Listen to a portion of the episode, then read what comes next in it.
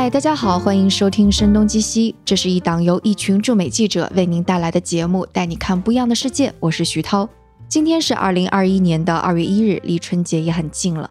生动活泼准备了一系列节目，是生动活泼陪你过年。其中一个环节是请大家推荐春节期间适合听的播客单集。推荐的超级精彩的小伙伴能够得到生动活泼特别版的咖啡一盒，里面每一包都对应一个节目，也对应一种口味，当然有声东击西的口味，大家可以赶紧去尝一尝。当然还能加入我们的新春最最最活泼群，这个群里我们每个主播都会在，为的就是春节期间给大家发红包。所以想要给我们推荐某期播客节目的，就请在各种 social media 上给我们留言吧，或者查看 show notes。你能看到参与这次活动的各种信息。那这期节目也是我为春节准备的节目，和老朋友聊聊天，所以此处是失货预警，因为真的没有什么干货，当然也就比较轻松啦。那这次春节老朋友聊天，请到的也是我们的朋友博物志和哈利波特的主播婉莹。Hello，婉莹。Hello，声东击西的朋友们，大家好，好激动，我来了。对，说不定也有博物志和哈利波特的听众，对不对？嗯，肯定有。对对对，然后如果是那个博物志的听众吧，可能也会呃知道我们另外一位嘉宾 HB。Hello，HB。大家好，大家好。对，HB 是一位天文学家，然后他另外一个身份是呃怎么说呢？你自己来说。啊，我我我应该怎么说？你另外一个身份是我的贤内助吗？嗯，对，就是我又帮这个博物志打杂，然后又自己在做装修。嗯。然后说起来，就是婉莹不可或缺的另一半，可以这么说吧，也是博物志不可或缺的另一半。博物志的另外三分之二是大黄和小爱，以及呃不可或缺的一份子。好的，的一个分子。对，是这样的。你看，一下子温馨的气氛就出来了，节日的大家一定要在一起的气氛也已经出来了。其实今天跟婉莹还有 HB 在一起聊，我也没有做太多准备。最开始的时候，我们是说我们来聊一聊我们。新年的计划吧，新年的愿望吧。想起这个，是因为去年我有一次是就我们生动活泼做线下活动，婉莹也在。然后结束了之后，我们一起吃饭还是唱 K 的时候，婉莹有说她一整年没有买衣服。然后我说为什么呢？她说这是我的新年计划吧。说我的去年的新年计划就是一年不能买衣服。我就觉得这个新年计划特别有意思，而且感觉如果是我的话，我估计我大概。坚持不了多久，肯定就会 就就会打破这个计划了。所以我就想，我们要不就反正趁着春节还没有过，还算是没有过新年呢，我们就来聊一聊大家的新年计划，说不定也能给听众一些启发呀之类的。对我先问一下，你就你就你去年是列了哪些新年计划呀？啊，其实只有这一项。我是一个计划性非常差的人，所以每年都会列新年计划吗？不会，去年是第一次尝试以这样的方式。给自己套上一个枷锁，哎，为什么为什么会想到要做新年计划呢？既然之前都没有过，因为我是之前一直是仪式感非常的弱，呃，新年对我来说也不是个事儿，甚至我想到要开始做一件新年的 resolution 的时候，有点尴尬，就是那样的一个人，所以之前一直没有直面过。这样的一个时间上日历上的门槛，去年想做这件事情，其实是受了 YouTube 上有一个极简主义博主叫 Matt Diavella 他的这个启发。他嗯，之前是一年十二个月，每三十天坚持一件事，呃，坚持了一年。我想，我是不是也可以给自己规定一个时间窗口，规定一个呃任务？因为我对自己的认知是一个很懒、很拖延、很没有自制力的一个家伙，所以我想试试看能不能做到。然后你挑挑拣拣，然后其实是有几个备选项的是吗？对，有很多其他的，有很多其他的，比如说什么早起啊、减肥啊、呃，坚持锻炼身体啊，以及不要买衣服啊，这这几样东西中间选了一下，我想来想去，觉得最靠谱的可能是不买衣服，因为它是一个被动的选项。其他的东西，比如说我刚刚提的早起和减肥，都是你需要。主动的去做出很多的努力，而 不买衣服是一个你只要不 take action 就可以完成的任务，所以我算是给自己选了一个最轻松的。所以当初这个你跟 HB 会有聊这个事儿吗？咱俩聊过吗？聊过吧。我能感觉到你在做这个决定之前有一段沉迷于极简主义。沉迷于然后总想做点什么，然后就最终的决定就是做这个。嗯，一个准确的观察。所以 HB 当时觉得晚营是能够实现吗？我觉得可以吧。就我的认识，他是一个就是做了决定就还挺坚持的人。感谢您的信任。哇哦，但是我们俩其实有一个有一个优势是，就是我的衣服他几乎都能穿，所以就是他如果实在是想有个新衣服，就可以穿我的衣服。对我有这个 buff。对，因为我们俩就是身材几乎是一致的，就能够互穿衣服。就他的晚英的大部分衣服我能穿，或者一部分吧，然后我的所有衣服他都能穿。哦，是吗？自带二倍。我突然感觉，我突然感觉就是这种关系，像我跟我儿子现在的关系。就是他的脚已经跟我的脚一样大了，所以他可以穿我的运动鞋，然后他会抢我的那种比较中性的衣服穿，然后有的时候我就会也会抢他的衣服穿。Great。OK，回到你的那个这个新年 resolution 不买衣服的这个事情，就是坚持的怎么样？挺好的，一年下来确实是没有买一件衣服、裤子、鞋子，买了几条内裤、几双袜子，但我觉得这个属于消耗品，是正常的范围内的。然后。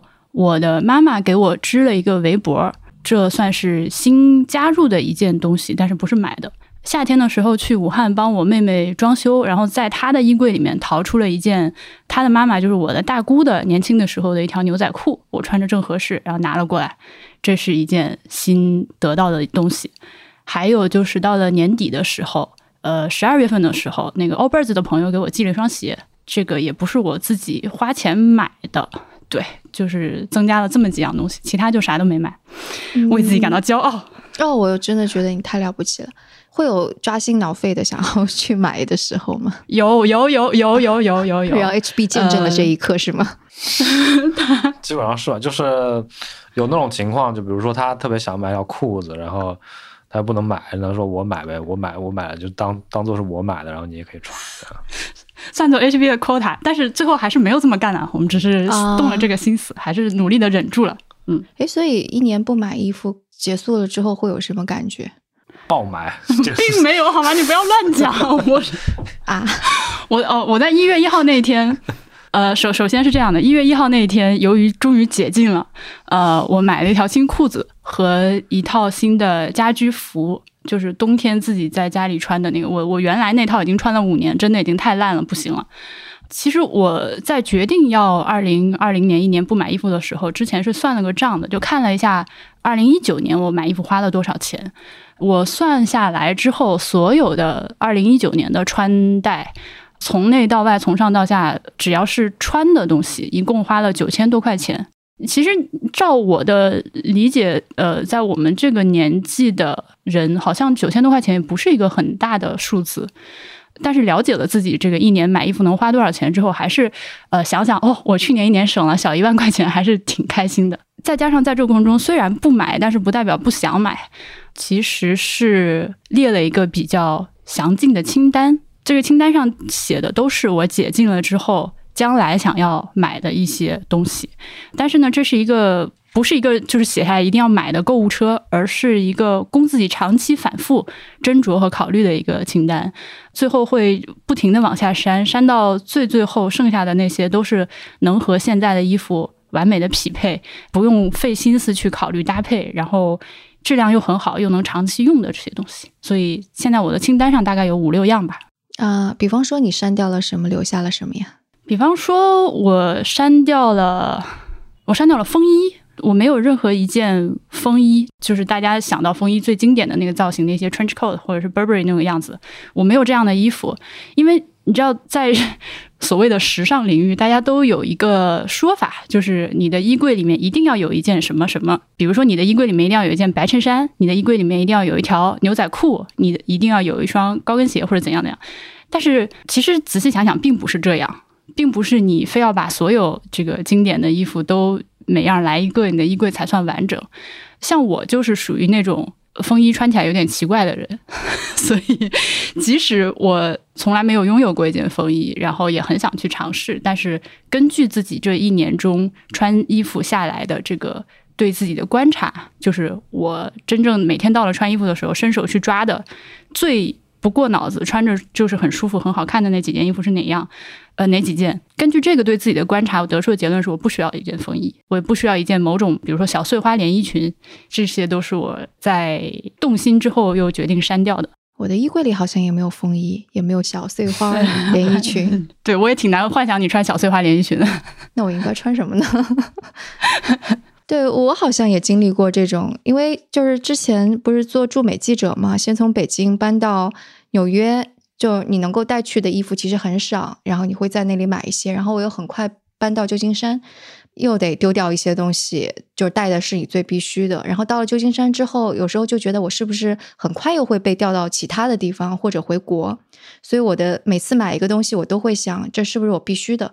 是不是我过了一年半载，我要回国的时候，我会愿意带着的？所以到最后，就虽然我在旧金山待了七八年吧，但是我的衣服一直很少。我的衣服短的上衣摆起来，甚至还没有我儿子的 T 恤多，就这个程度。我的鞋子也非常少，几乎就是每一季就是两双吧，就休闲跟正式，甚至正式的鞋都没有，因为在旧金山你都不太需要正式的鞋，就一双单鞋是勉强开会比较正式一点可以穿的鞋。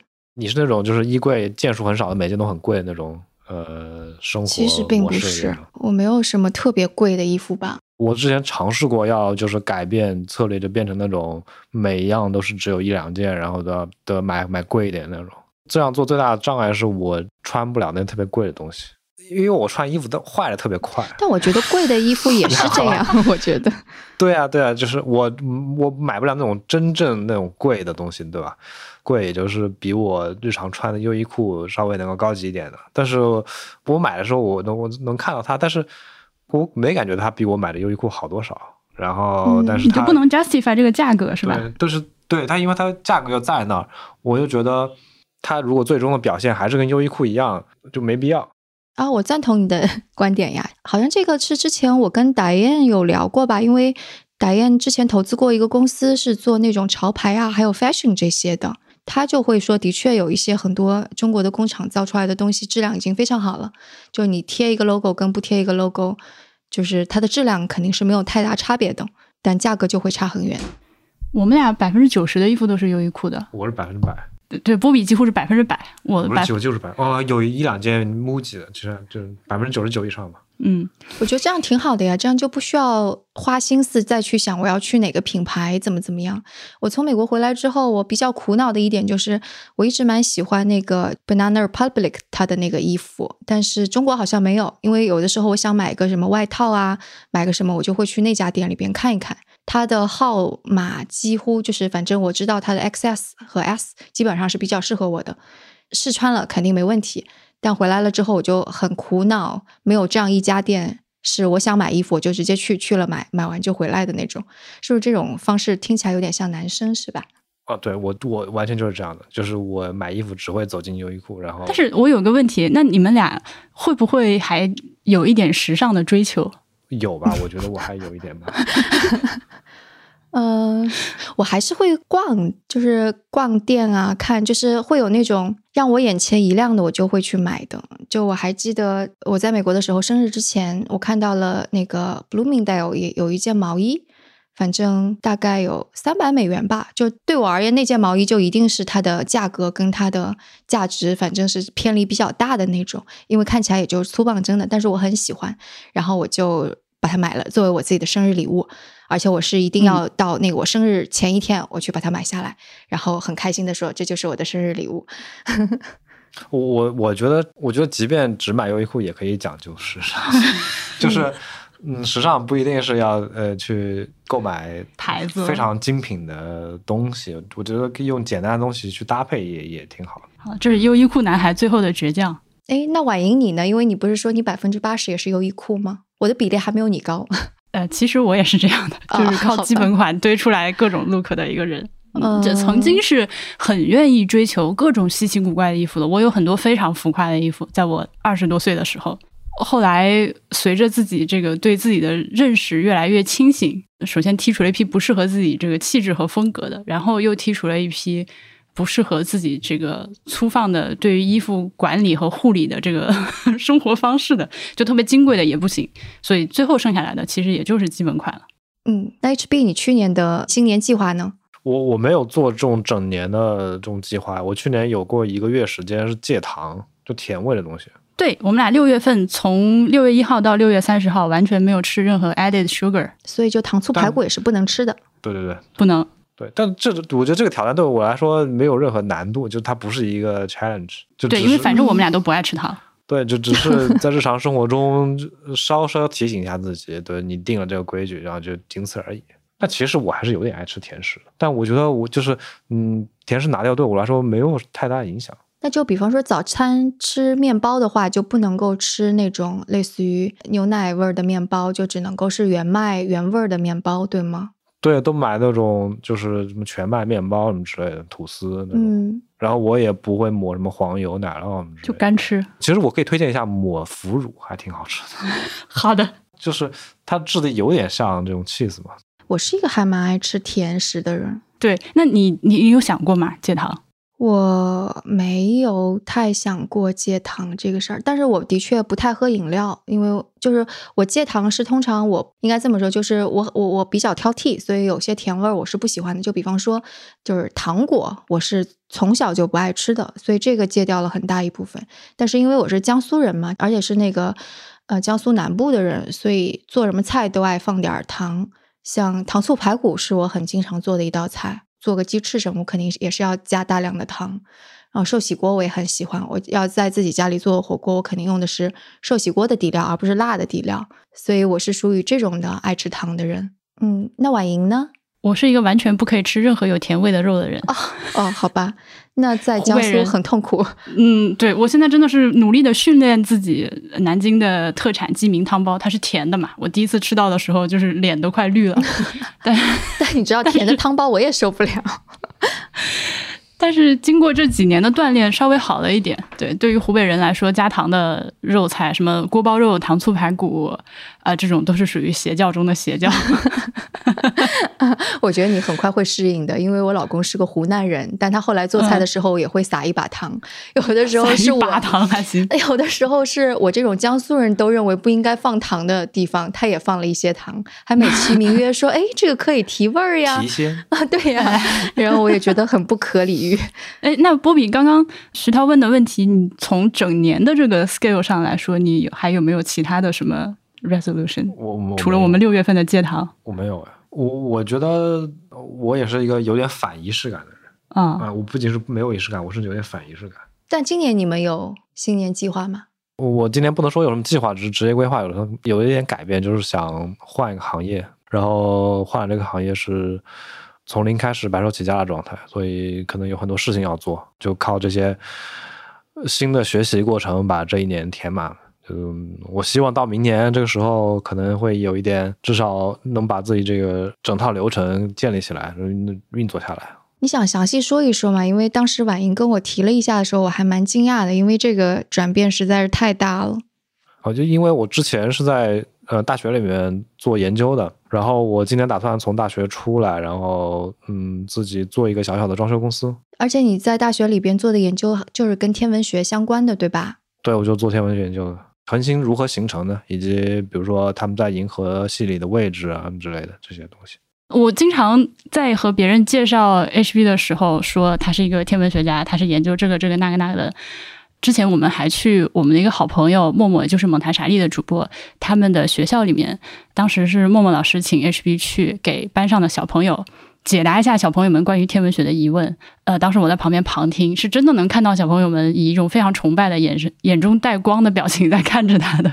对，我觉得这可能是我比较不喜欢这个职业的一部分。我觉得它有一些光环，就我比较反感这些东西。就是它对我来说只是一份工，一份就是养家糊口，然后实现一点自自己的这个个人成就、那个事业心的一一份工作，就跟普通比如说做司机、做会计，也没有本质区别。但是，嗯，somehow 就就社会上对这种这样职业有一点我不太能接受的光环，就是我被小朋友那样看着，我是有点难受的。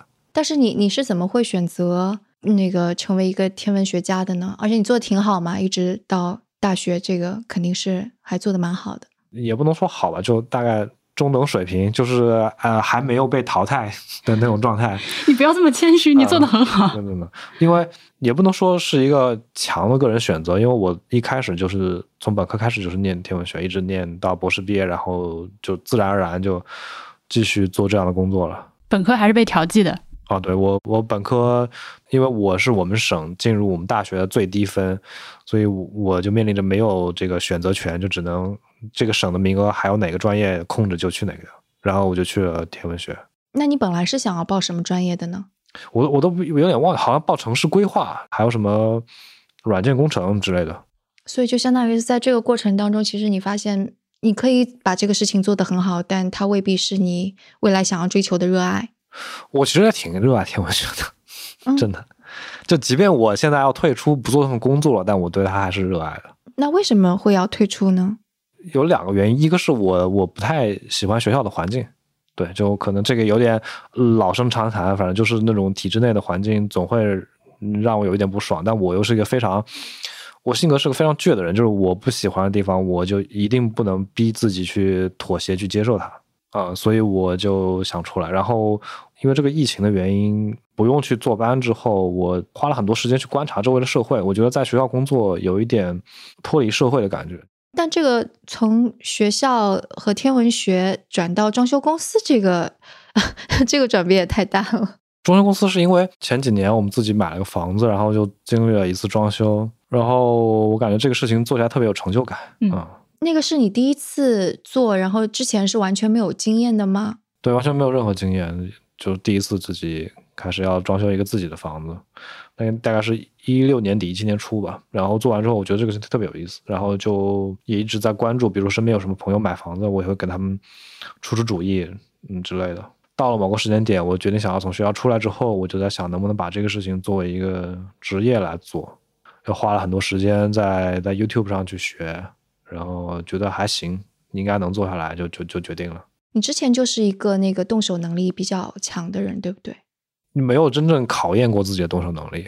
我是我们家动手能力比较强的那个人啊。但你因为可能你在拍那个 vlog，所以你就隐藏在幕后了。我们看到的都是 HB 是怎么样有动手能力。对对对。当时我们俩自己装修的时候，其实亲手做了很多东西，装了很多家具，包括我们甚至有不少家具都是我们俩自己。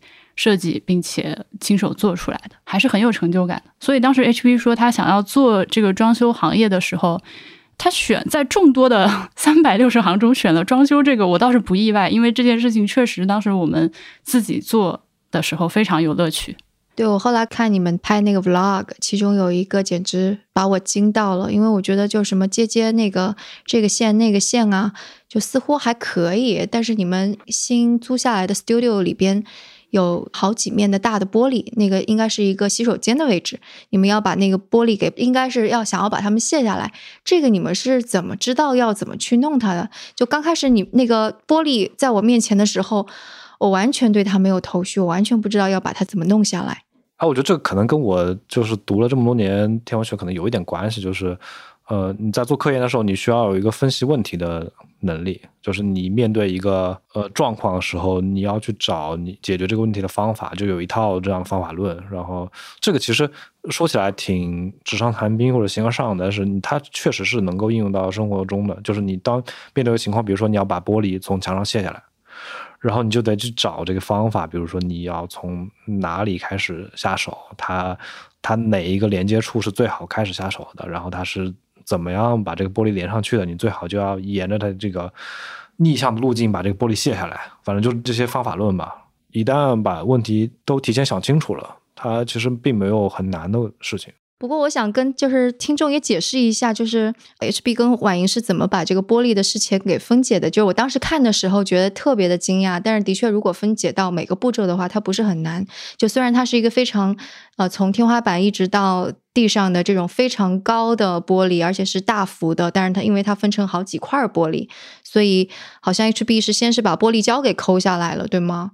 对，它有好，因为玻璃有好几个连接的面嘛，比如说下面是砌在水泥垛上的，然后两侧是用玻璃胶粘在墙上，顶上是夹在那个石膏板里面的，然后你就得看这几种连接，你分别要怎么把它解开。先解哪个后解哪个？最容易解的，就是玻璃胶，你用刀片把玻璃胶划开，这就这个就解开了。然后上面因为是石膏板夹的，在不破除石膏板的情况下，就是没有办法去解这个连接，你就只能先从下面，然后就因为它下面是玻璃是砌在水泥垛里的，你就用那个冲击钻把两边水泥垛打掉，这玻璃就下来了，然后再把玻璃往上抬一点，从侧面斜着把它从顶上抽出来，这样就整个玻璃就卸掉了。说起来，说起到这个问题，我觉得我决定做装修还有一个很吸引我的原因，就是它不用整天坐在办公室里面的电脑，是一个体力劳动是吧？对，它有一点体力劳动，就是呃，我作为一个就是在电脑面前坐了十几年的人，偶尔去干一下体力活动，我还挺开心的。但是我觉得发现一个很有意思的点，因为你看你刚刚说装修啊这些，其实你都是需要有个很整体的。规划计划，然后把它分解，但反而到你自己的个人的全年 resolution 来，你就会说 我不想规划，就这是怎么回事呢？我也不知道，我我可能有点反这种仪式感，比如说我我觉得过节也不一定需要庆祝或怎么样的。你是不是觉得 New Year's resolution 是一个有点做作的事情？我也倒不觉得做作，我觉得它对我意义不大，就是我可能更想的是怎么把每天过好。那你今年除了这个装修公司之外，会有像去年一样借糖借一个月的那种吗？也许会，也许不会。今年我说一个，我 T H P 说一个，他今年呃，哦，我觉得我今年要每天都把那个苹果手表上的那个健身三圈全部刷满。对，而且你要不要讲一下你的这个灵感来源？哦，对，是这样，就是前一阵不是有一个港片那个《拆弹专家二》上映嘛？就是它是一个刘德华跟刘青云主演的电影，这两个都是。都是五十几岁这个老演员了嘛，然后我去看那个电影，就深深的被刘德华感动了。就他作为一个五十多岁的人，他身材保持的那么好，而且那个电影里面有一段大概长达十分钟左右，这个 刘德华教你用健身器材的，刘德华教你怎么健身，怎么这个奋斗，怎么管理自己身材的这么一这么一段戏。我当时看就热血沸腾，我觉得好，那我也像他这样，他我到五十岁的时候身材不能比他差，然后我就得赶紧先练起来。你看，这就是闲聊的大放厥词。你 对，就他，我觉得他可以做到，那我也可以嘛，对吧？而且我挺羡慕一个五十几岁的人能有那种身体的状态的。嗯，刘德华这个名字在我们这个 household 里面已经变成了一个动词。呃，我会把每天这个运动叫做刘德华，比如说我今晚要去刘德华一下，这样。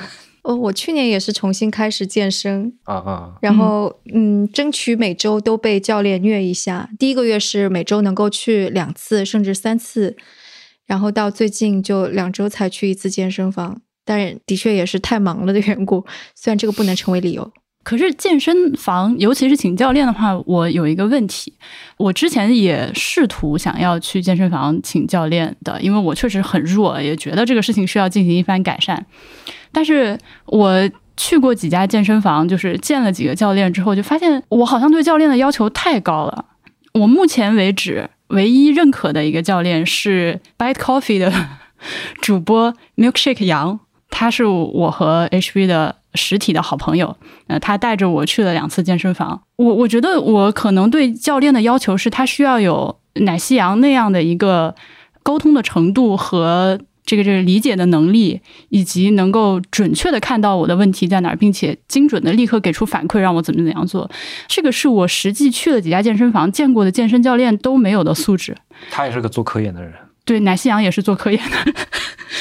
我我觉得你说的这太对了，就包括其实那个，就我为什么说重新去健身房？其实在美国的时候，我也有就是去健身房，而且有一度也是想要请一个教练带着我练，然后是算是练器械吧。但那个教练我就非常的不喜欢，就他的确给出的 feedback 很糟糕。然后后来又有一个女教练，就相当于是给我上了一个尝试的课。那个教练挺好的，但是很快他搬出旧金山了就没有。但这次的这个教练，我觉得他的确是具备了沟通的能力，因为他是学体育教育出身的，他是一个师范学院，然后学体育出来的，所以我感觉他应该是比较知道怎么去教。然后他跟你交谈的感觉是非常的如沐春风。他有一段时间应该是出差还是去，反正就去外地了，所以他让他另外一个同事来教我。就那次我就。不是特别的开心。我我所以，我我的确觉得，就是教练这个事情，他事实上做得好，应该是很适合去做其他的一些跟人沟通的事情的。对，遇到一个好教练，又能管得住我，又能让我心服口服，这个实在太难了。要要怎么管你呢？要怎么管住你？传授一下。嗯，我想想看啊，等一下，像奶昔羊，他就是对我发出的这个鼓励和命令，我就是会去听。也可能是因为我和他确实是没有亲密到像和 HB 这样的一个程度，就好像一个是你妈妈告诉你要做什么，一个是你老师告诉你要做什么，你肯定是会妈妈的话就可听可不听，但是老师的话是会听的啊。这个就相当于是配偶不能够教对方开车是一样的，是吧？哎，对对对，差不多是这样。嗯，OK，分手厨房。哎，那婉莹，你你今年有立什么 resolution 吗？有有有有，今年我目标是每周读一本书。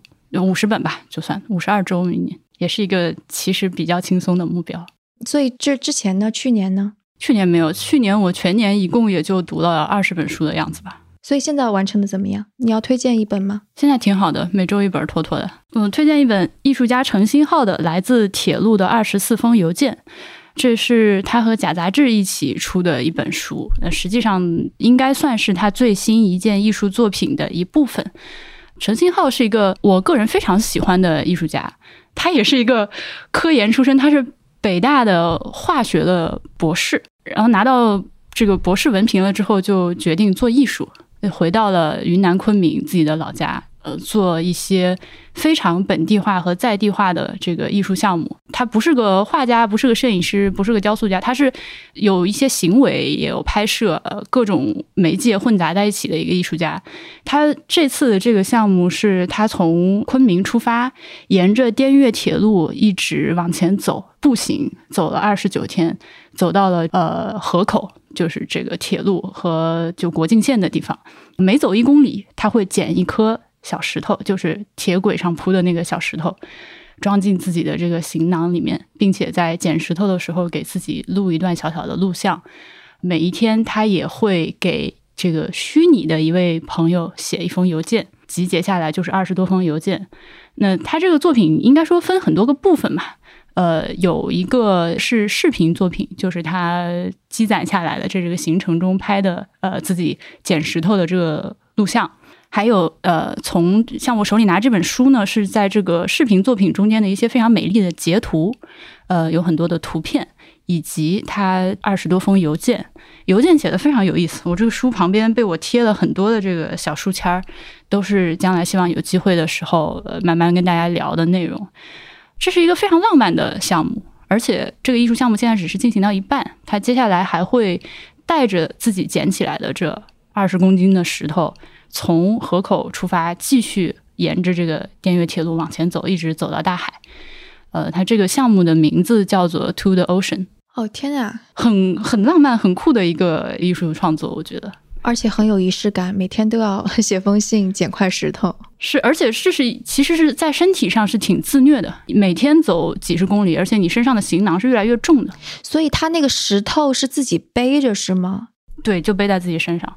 他到中段的时候，我看他写的这个邮件里面就已经在说自己已经身体已经不堪承受了，背的这个包把自己那个腰旁边也磨破啦，膝盖也带着这个护膝勉强往前走之类的。这苦难也是艺术的一部分吧？对他来说，应该是很像苦行僧啊这种。对，有一点，有一点东西。我很期待这个作品在某个地方做展览。他其实之前在上海有展出，但他展出的主要内容是影片。嗯，这个影片就很好看。哦，他对，因为他是一路上他会拍那个短片，然后最后他剪辑出来吗？对对，是的，是的。他每一个捡石头的地方，他都会架一个相机在那拍他走一段，然后弯腰捡个石头捡起来，再往前走一段这样的一个画面。他把这个片子发给婉莹了，我们俩就看了一下，我觉得拍的特别特别特别好。对他非常好，就虽然我错过了他的那个展览，但是当我跟他说我读了这个书很喜欢的时候，他就非常 nice，把这个视频给我发了一份，我所以我和 HB 自己在家看了一下。嗯，这个视频你也很喜欢是吗？对，非常好。就为什么呢？我我先说一下我喜欢的点，我觉得他他踩中了我的一些点。我也是一个很喜欢铁路的人，然后它它是一个对中国社会的观察，就是我们平时坐在家里、坐在办公室里看不到的中国社会。然后它这个就恰好能够补充很多像我们这样坐在东部沿海大城市里上班的人根本无法了解到像外星一样的这个社会场景。就是也许我们对火星的了解都比对云南山区生活在铁路沿线的人要多。它里面的很多呃取景也，我觉得也非常符合我的审美的口味。而且它一路往南走，你能看到植被、自然都在慢慢的变化。对，呃，一开始还是云贵高原的样子，到后面已经变成，呃，旁边都是芭蕉啊、椰子啊那种很大的、很热带的树了。对还会拍到一些沿途的行人，你就会觉得很，我我当时觉得看到的时候，我还问 HB 这个很神奇，他为什么会在这样一条铁路上有你这么一个人？背这个背包在这儿走就算了，你怎么还会遇到其他的行人？而且大家都是走在铁路道心的，嗯，其实是非常不安全的一个做法。但是后来 HB 就跟我说，那在这些地方，它可能没有其他的公路或者是村子之间的道路，只有铁路这个路可以走，所以大家其实就是走在铁路上的。对，就是铁路不能走人，你这个是非常大城市的这个认知，你知道吗？对，而实际上根据他拍的那个影片，铁路上不光有人、牛、羊，对，放牛放羊都会走这个路，因为它就是一条路，所谓路就是能够开辟一条这个平坦的这么一个区域，能能够让让人通行的，这就叫路了。嗯，它只是上铺了铁轨而已，对。它不妨碍他人继续走。而且我它这个里面有很多个站点是我印象非常深刻的。呃，他去了一个地方，这个站是芳华张艺谋的《芳华》在那里取过景的一个站，叫就是碧绿的碧，颜色的色，寨子寨，碧色寨。他到了这个车站，突然就觉得吓一跳。他说，到处都是穿着红卫兵服装（括号其实是六十年代军装）的男女，搔首弄姿，摆出各种莫名其妙的造型。嗯，我突然意识到，原来冯小刚的《芳华》在这里取过景，于是各种商家也就打着这个旗号出租服装给慕名而来的游客。就、他会在路上遇到这种事情，还挺神的。因为滇越铁路现在是一个逐渐在退出历史舞台的铁路，它上面虽然还有一些货运甚至是客运的火车在走，但是它是一个极为慢速的铁路，就时速只有二十公里。你稍微走得快一点，你可以比这个火车走得都快。跑起来的话，是这样的一条慢慢的在消失的铁路。但是对于这个艺术家来说，它是一个，他说他小的时候像是一个魔咒一样，因为他当他第一次了解到这个铁路的时候，这个铁路给他留下的留下的印象是这条铁路的另一头连着大海。所以对于小孩来说，他说这是一个魔咒一样的话语啊，就一直抱着一个这个梦想，想沿着这条铁路一直走向大海。我对云南也是特别有好感，因为我真的觉得它那里还保留着很多，就像那个刚刚 HB 说的，可能在东部啊或者大城市里边就所看不到的一些东西。我还记得那个去年元旦，其实我是在昆明度过的，然后当地有一个朋友，他就带着我。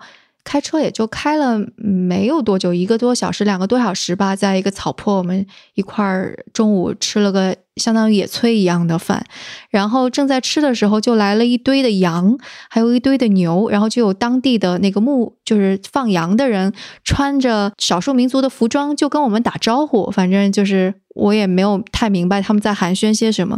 然后等到牧民和羊什么都走了之后，我就问我说。我说你认识他呀？你经常来，都认识当地人。他说不是呀，就当地人看到你就是会跟你来打招呼。我就突然说，哎，天哪，这个就完全跟我们在城市里边遇到一个陌生人的感觉是完全不一样的。就是刚刚 HB 一说到那个，我马上就想到这个情景了。而且连小羊，它它也不怕你，它真的就跑到我们的炊具旁边来闻一闻、看一看，就像个小狗一样，然后又跑开了。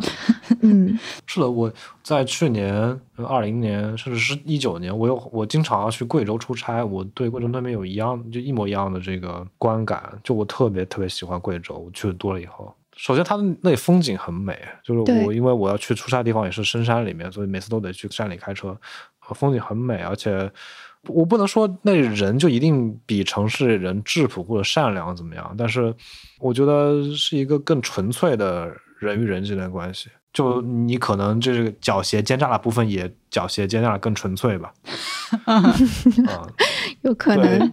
而且贵州也有像云南那样有很多那种。前工业时代的遗址，我们国家那个三线建设有很多在贵州修了很多工业遗址，然后你能够看到那些铁路跟非常壮阔的山是无缝连接那种感觉，我觉得还挺神奇的。我突然想起来，你看你们今年虽然说就是晚英有一个 New Year Resolution，然后 HB 是没有，但其实你们也是蛮忙的，又要装修，然后还有播客要录制，还有很多其他的事情。就你们打算怎么安排时间呢？哦，还要看书。对，我就觉得特别佩服你的是，你现在就相当于是有三档播客要在做嘛，对不对？你既然提到这件事情，就请允许我给我马上要开的一个新播客打个广告。哦，哇哦，好，我真的是疯了。是这样的，我因为我现在在做的博物志和哈利波特都是那种话题限定范围非常非常窄的节目，博物志基本上就只能讲博物馆，或者是稍微溢出一点讲讲建筑或者艺术嘛，对吧？那哈利波特那就更不用提了，是每一章每一期节目就是哈利波特的一本书。我其实还有一些想要表达的东西是没有地方让我去讲的，所以之前我其实一时兴起就在那个哔哩哔哩上开了一个视频号，叫 B B Edit，但是是每有一搭没一搭的在上面更新。我今年打算把 B B Edit 做成一个播客，所以我还如果有一些东西是放在博物志也不合适，放在哈利波特也不合适的，我就把它更新到这个播客的 feed 里面来。比如说我读了什么书的汇报，以及最近 买衣服的这个心得体会，或者是看了什么电影和朋友聊天，就是大概是这样。生活方式，嗯，对，你可以勉强把它说成一个所谓的生活方式播客。但是其实我也知道，在今天的这个播客环境下开这样一档播客，其实是非常非常不讨喜的。而且我自己是非常怎么说？如果有朋友来问我。我相信你应该也会经常有这种朋友来问你，就是我现在想开始做一档新的播客，我应该怎么做，或者做什么样的选题？嗯，我一般是非常不建议大家开一个这种个人向的播客的，因为你如果没有一个比较明确的选题的范围，只是以自己为中心，或者说的再直接一点，就是以一个比较自恋的播客的话，除非你这个人真的非常有个人魅力，你就是有很多话可以讲。对，是很难坚持下去，或者说做成一件事情的。但是我在这样的一个前提下，经过过去这段时间的反思以及这个话题的积累，我还是很想做这样一个播客。于是就决定 冒天下之大不韪，就是甚至是跟我自己的话，呃，这个 contradict 的这个状态下，打算开这样一个新播客。嗯，打算多久更新一次呢？还是不定期？这种可怕的问题立刻就来了。我觉得定期更，不定期的话你会更不下去。我至少每个月更一期。嗯，啊，每个月更一期那还好。我突然为你松了口气。你们俩太吓人了。那我能把我们今天录的这期节目发到 B B I 里的吗？就可以算作一个串台节目。OK，可以。好，你看一期节目有了。但但你会特别有表达欲，对不对？就有有时候我就会觉得，虽然我会有很多想法，但我未必想要说出来。也不太想把它做成一个节目，我就觉得有的时候我拉着朋友或者拉着什么人同事说完了也就说完了，我并不想把它就是再说一遍。对我挺有表达欲的，而且我觉得表达欲是一个很危险的东西。其实我是觉得话应该少说，真的是多说多错。哦，但是有一些想法是，我觉得当你有一个话筒在面前支着，进入一个录音或者说是某种表演状态的时候，你会强迫自己一个更清楚的呃思路，去把自己之前在脑中或者心里一直酝酿的这个想法，强迫自己把它以一个更加顺流的方式表达出来，也算是一个自我的修炼。然后就是有一些话，如果说是朋友之间聊一聊的话，我经常有这种觉得，哎呀，这个不录下来蛮可惜的想法。虽然说它可能并不是什么特别 有社会价值或者能起到什么作用或者影响到人的东西，但是我觉得应该是值得记录的。这也是我回看自己的过去觉得很遗憾的一件事情。由于我是一个反仪式感的人，所以我不愿意，比如说我不爱拍照，不爱写日记，不愿意去留下记录。我以为这些东西能记住，但是其实过了很多年之后回看，我发现自己小时候的或者更年轻的时候的那个状态，在我现在的心中已经很模糊了。还是想把这个事情稍微记一下。我以前是个拍照跟写日记的人，然后我现在完全不想看我之前的状态。我觉得我现在挺好的，就这种感觉。对我我我翻过头去，全都是看我儿子之前的样子。哎，我觉得偶尔看一下自己之前的日记或者怎么样的，感慨一下自己多傻逼，还挺有成就感的，因为你就发现自己还是在进步的。最近我家搬家，然后有一个小箱子的东西，都是我以前写的日记啊，还有笔记本啊，就甚至是之前读法学的时候会有看什么书大段大段做的笔记、摘抄是吧？对，我就连看到我的字我都受不了，我就像我那时候的字怎么那么丑呀？就现在字儿没有进步，但我看着比那时候舒服多了，因为那时候又丑又工整，就那种感觉太工整了。啊，这个我太懂了。我现在甚至连一七年之前的博物志我都没有办法听。